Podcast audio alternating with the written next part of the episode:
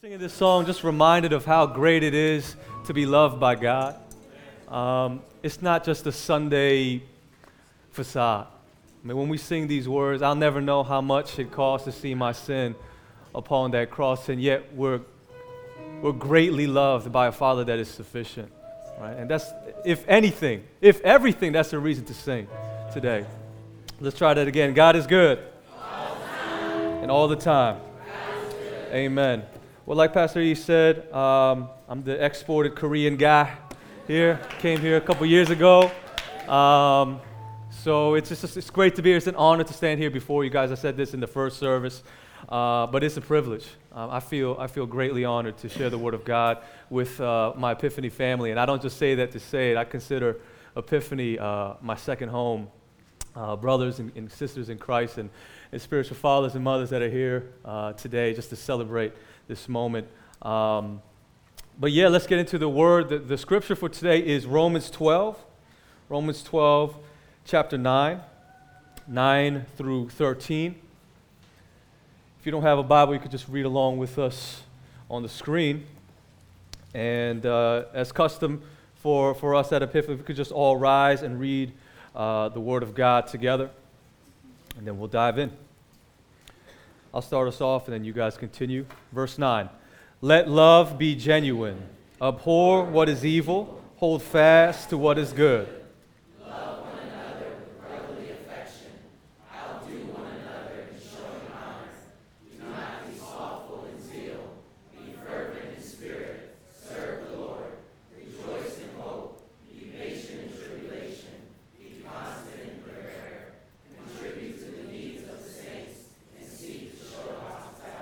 Amen. The title for today's sermon is Proof of Authentic Life in Jesus. Proof of Authentic Life in Jesus. Let's pray together. Father, we thank you that you are with us. God, we thank you that it's based upon the work, life, death, and resurrection of your Son, Jesus. Father, there are things that you're calling us to do as believers. For Lord, it's never just something that we say, but Lord, there are defining characteristics of what it means to be Christian. So, Father, would you pierce our hearts, God, for the body of Christ? Would you remind us? Would you compel us and convict us of the fact that there are things, there are expectations that you have of us as believers? And that's not to own or, or, or to earn salvation, Lord. That's to reveal the salvation you've given us. So, Lord, be with us today. Lord, we ask that your words will be spoken with clarity, that your truth will be revealed, that eyes would see and ears would hear your word and your word only. And it's in the mighty Son's name we pray. Amen. Amen. Amen. In practically every facet of, of humanity, there are defining characteristics, right, that identify who you are on every level. Every level. You can look at uh, ethnic distinctions, right, based upon how you look.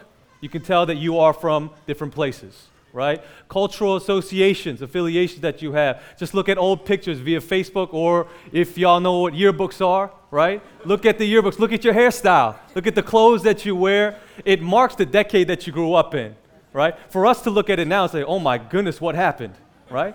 But at that time, that identified with what we identified with. It was explicit, it was external. On every look at sports fans you know, I'm from Maryland, so I know we're in Philly, so, you know, don't throw the stones, but I would never wear anything Eagles. Nothing. Why? Because I would never want to associate myself with anything Eagles. I love Pastor Kurt, right?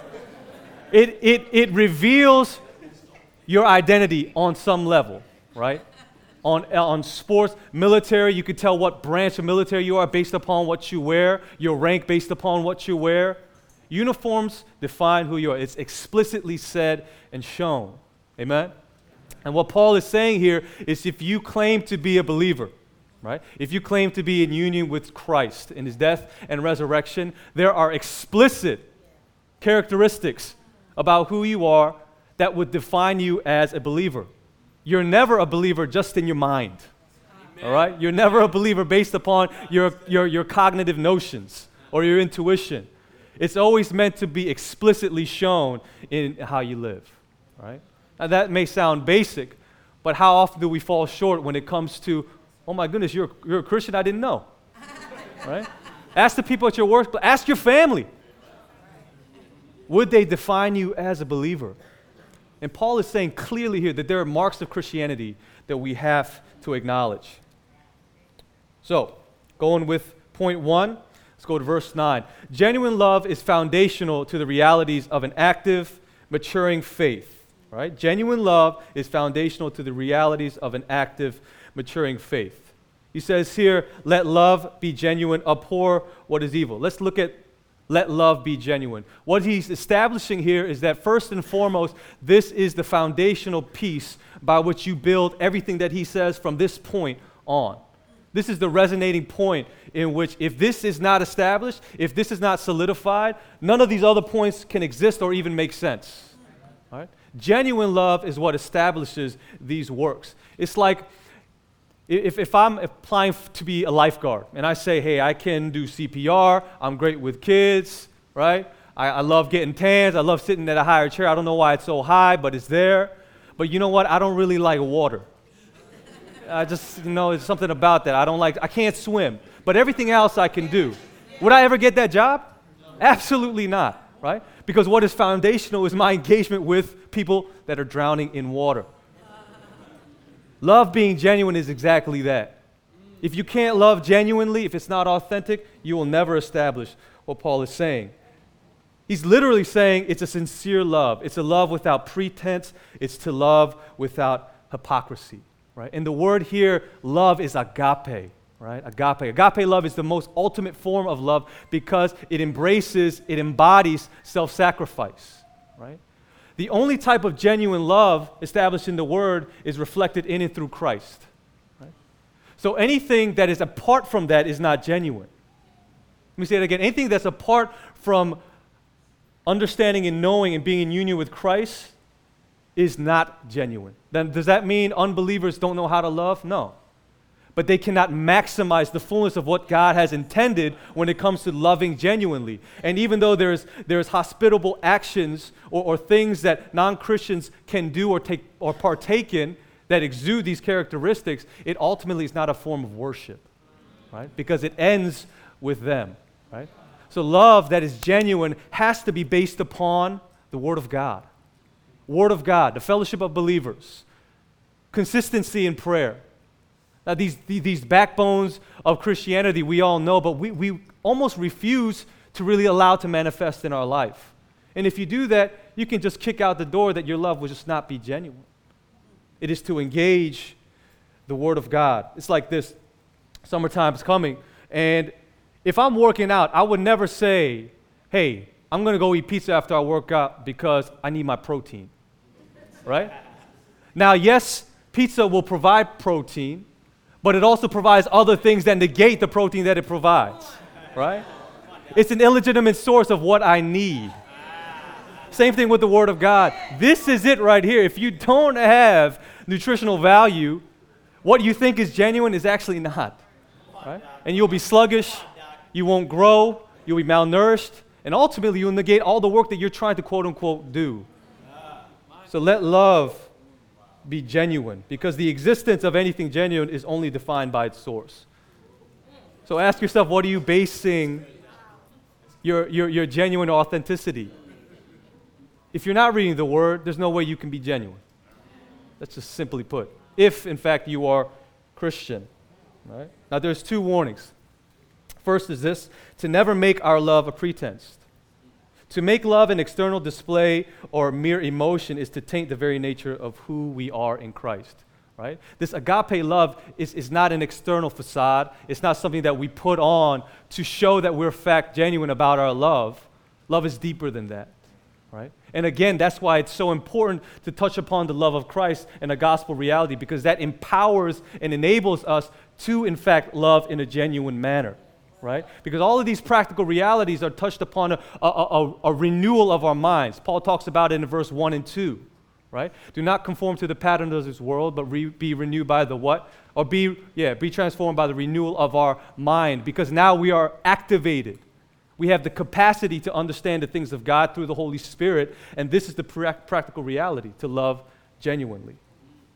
And let me say this, and we'll just move on. Failure to love others is indicative of a false love for God. Failure to love others is indicative of our false love for God. Because if you say you love God and you can't love others, you don't know Jesus. You don't. It's impossible to claim that you are a lover of Christ and yet not love those that are around you. Jesus' is teaching was foundationally based upon, look at Matthew 5 44. Love your enemies, bless those who persecute you. Love, agape love. Let it be self sacrificial. To understand Christ is to love others. So don't tell your pastors, don't tell the people around you that you're so in love with Christ and you can sing all the harmonies and you can do this, this, this, and that when it comes to the things of Christianity, and yet you negate your love for the neighbor. You don't even know the person next to you. That you refuse to engage in the heart, on a heart level, on a familiar level that we'll talk about because you refuse to do so. You don't love Christ. And if God is speaking to you now, praise God because it's a challenge that we're all called into and we're enabled by in and through the gospel. When he talks about abhor what is evil and hold fast to what is good, he's saying that the pillars of genuine love is to hate exceedingly what is evil and to cling to what is good. Now, now as believers, that, that sounds pretty, you know, Christianity 101. Obviously, we're supposed to hate the things of evil and cling to what is good, right? right? But how often do we fall short of that? on, on a minute to minute level. All right? I was going to go look at the past month. No, on, on today's level. How often do we fall short in that? Right? Because these things that we claim to be biblical truths can never just be ideals. Right?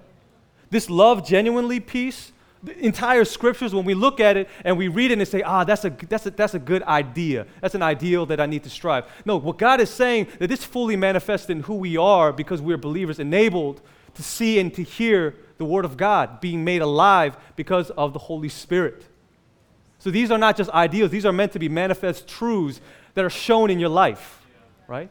Let me say this because a good word is not good unless it's applied. A good word is not a word that you just write down. A good word is only revealed when it's applied in your life. And the beauty of it is that we've been enabled. Pastor E talked about it last week. We have everything that we need when it comes to pertaining to godliness. So there's no excuse. When we cling to what is good, that's when we increase in our hatred for what is evil. Because hatred is only valid or healthy, for that matter, when it's directed towards evil but how often is it directed to other things? Right? When we grow in our health, when it comes to the things of God, when we cling to what is good, when we remind ourselves and we engage in the things that God has given us with the Word of God, fellowship of believers, prayer, that's when we begin to understand how great and how awesome it is to cling to what is good and to reject what is evil. And the beauty of this is this this means that love has direction.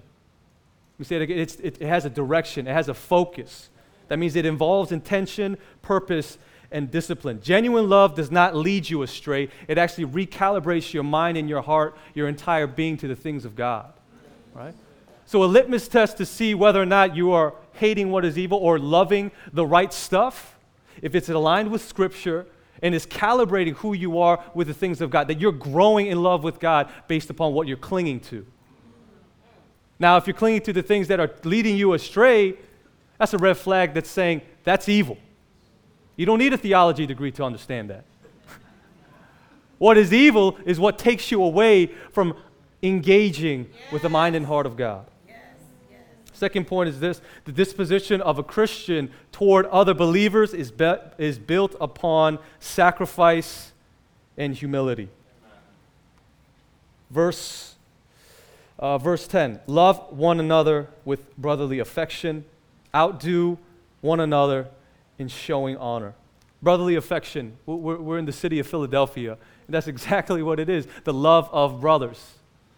But how lacking is that often when you talk about the body of Christ in general? Right?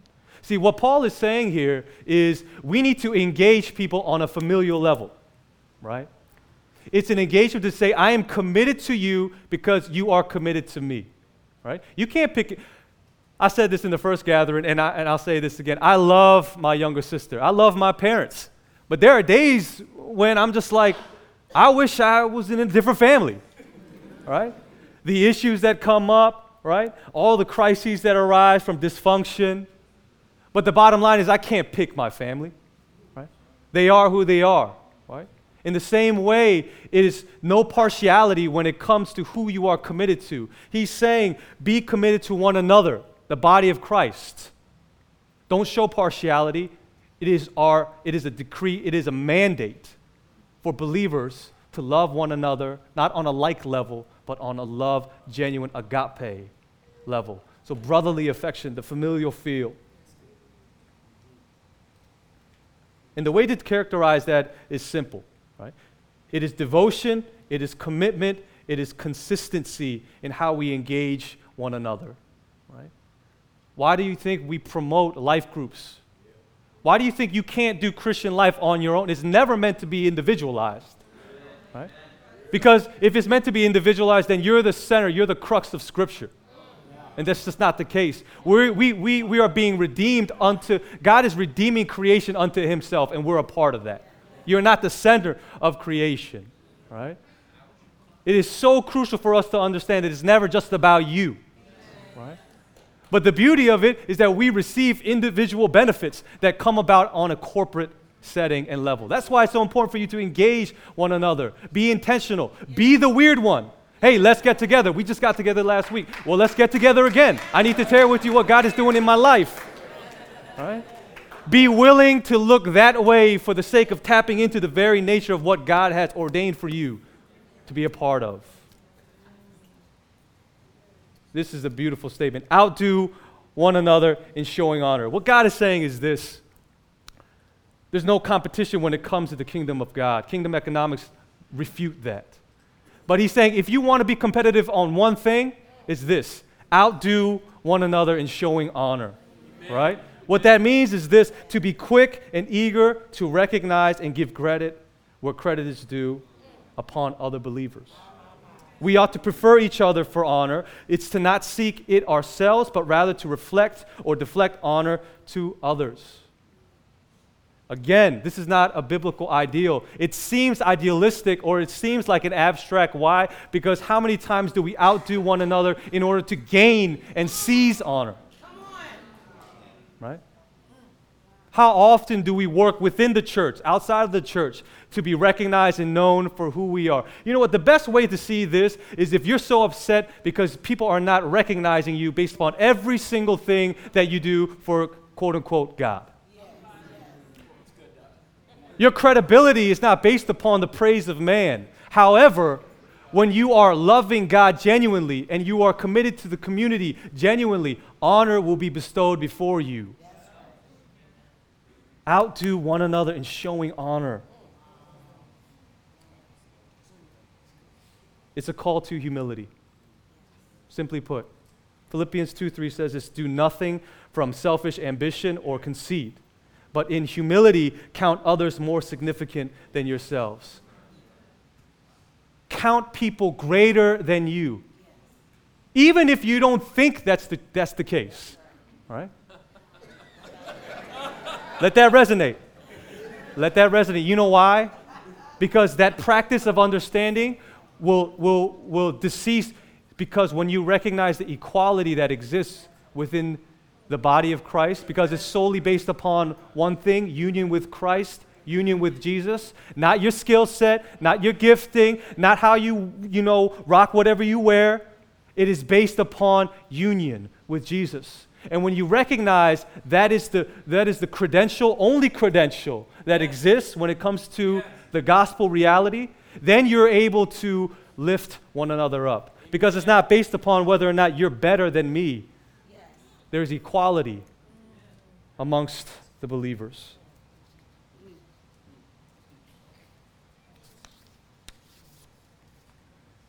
Point three the attitude of a Christian towards the work of God is active.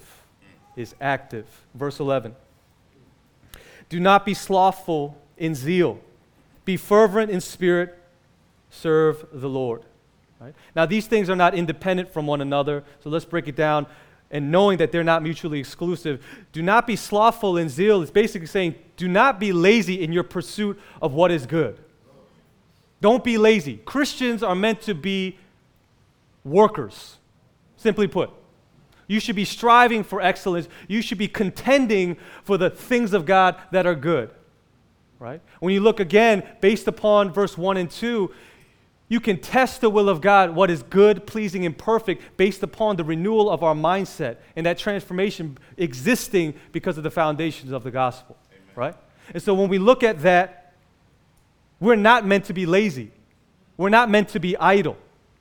Right? We're not meant to be idle. And to be zealous for the things of God in every area of our lives is ultimately is to resist the call to complacency.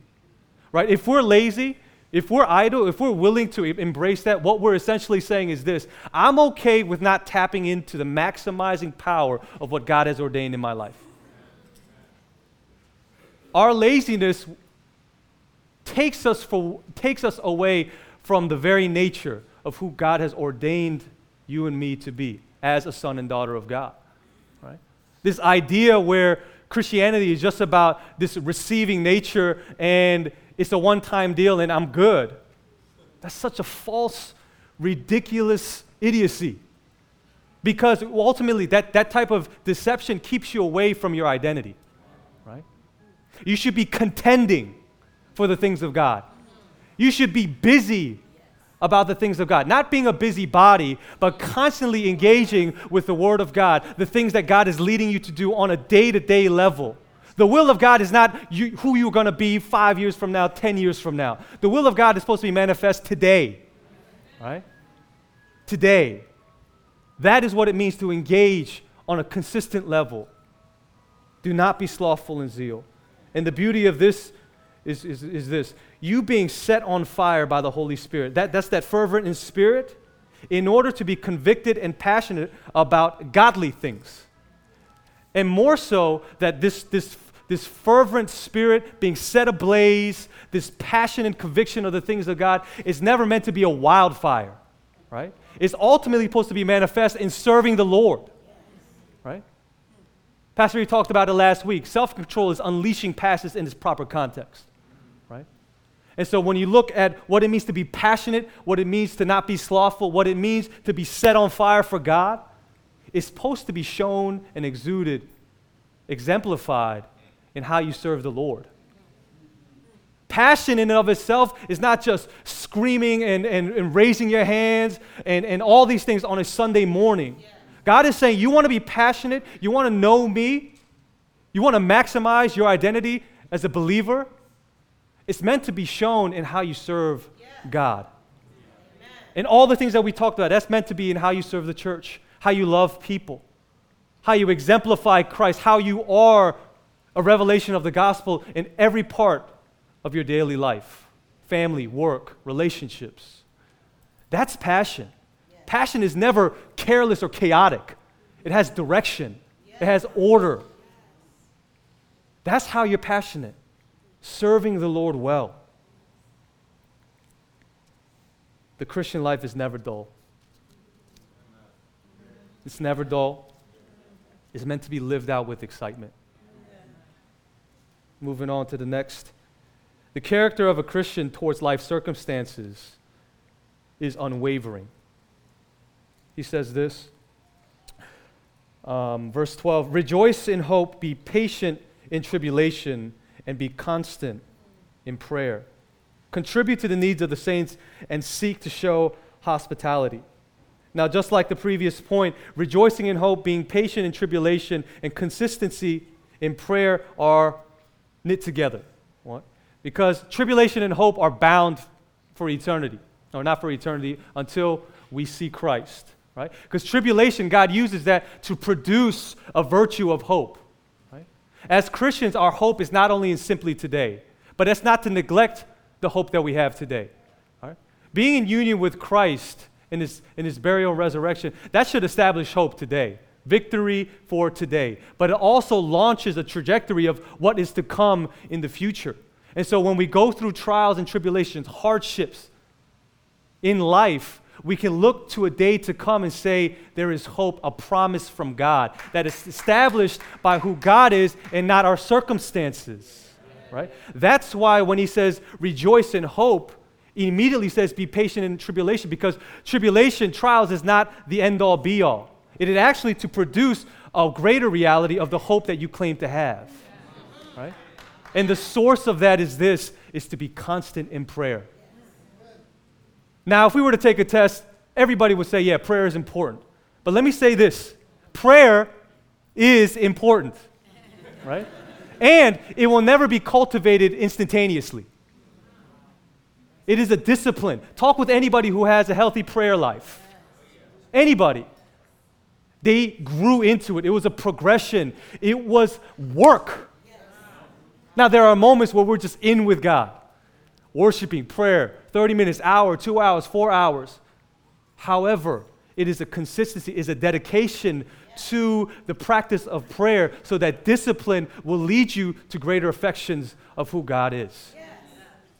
Discipline is not legalism. Let's just, let's just get that clear. Legalism is establishing your self righteousness based upon what you do or don't do. Discipline allows you to partake in the very nature of who you are, and it grows and matures you. Pastor Kurt talked about a few weeks ago. Works don't save, but they grow you.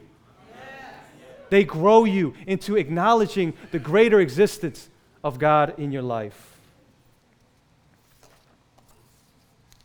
And when he says to contribute to the needs of the saints and seek to show hospitality, it's what it's saying is contribute to the material needs of the believers that are struggling. Okay? Hospitality, when you take a spiritual get, uh, you know, gifts test and it's on the lower end, you say, oh, it's okay because I got other gifts. No. Hospitality is a decree from God because it exemplifies you being a Christian. And it says to seek it out. Not when it comes. And it's like, ah, fine, here's, a, you know, 50 cents. You know, oh, 75, you can get a bag of chips. No. It says to seek it out, be intentional about it. You know what that taps into? The fact that even though you may be going through trials, it's not a convenience.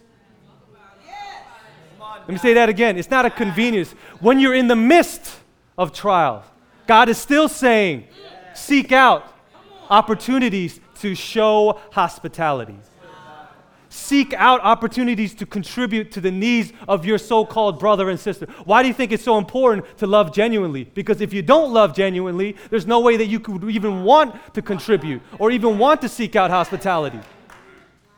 Housing people, that's, that's what it means. Hospitality was used here for travelers, believers, missionaries. And Paul is saying we're using this as a means for them because they don't have money. The gospel was dependent on hospitality. So you see how important it is to God. Now, we may not be, in the sense, housing people. Actually, we do, right? But more so, your, your, your mindset of what it means to love people. How do people define you? Are you hospitable? I mean, do you seek it out? Or, or people know you as, ah, nah, Danny's greedy. Danny's a Christian? What? These are marks of Christianity. This is what defines us as believers. I'll close with this. I was in, uh, I was in Turkey for about a week and a half. And uh, it was an incredible trip. Uh, and w- one of the, the, the, the, greatest parts was toward the end where we talked with a, a Catholic Franciscan priest in Turkey, right? Which is 99.9% Muslim. They, they define it as a secular state, but it's, it's Muslim, okay? We talked with a Franciscan priest, we talked with an Eastern Orthodox father, and we talked to a Presbyterian church planter. I've ne- I never thought that that would exist. Do you know what the commonality between all three of those, those people were? Two things. Number one, the greatest evangelistic tool, the greatest way to engage the Muslim nation of Turkey is to authentically know Christ and to live it out. Amen. That's what draws Muslims into what it means to proclaim Christ as Lord. Authentic life that's being lived out. The second was relationships. when they see a community that is healthy, that is thriving, when they see Christians doing the things that we just talked about, they cannot help but deny that the power of, of not the power of God on a holistic level revealed in and through the gospel is actually the truth. Those were the two things, not just theology, not just doctrine. All those things are absolutely important. But theology was always meant to be lived out, never just meant to be crept in your mind. Theology by nature is understanding Scripture. Why? So that you can live it out and have it manifest in your life. All right? Don't get fed upon the Word if you're not working it out. Be men and women that are willing to contend for these things and be defined by how Christ has called us to be. Let us pray. Father, we thank you, Lord, for your word. Thank you that you are gracious and compassionate. Father, thank you, Lord, that you are the sustainer and the source of all these things. Lord, help us as a body of Christ that we will be defined by biblical truths and not what we think is right. Forgive us, Lord, and we thank you that you are the forgiver. In Christ's name we pray. Amen.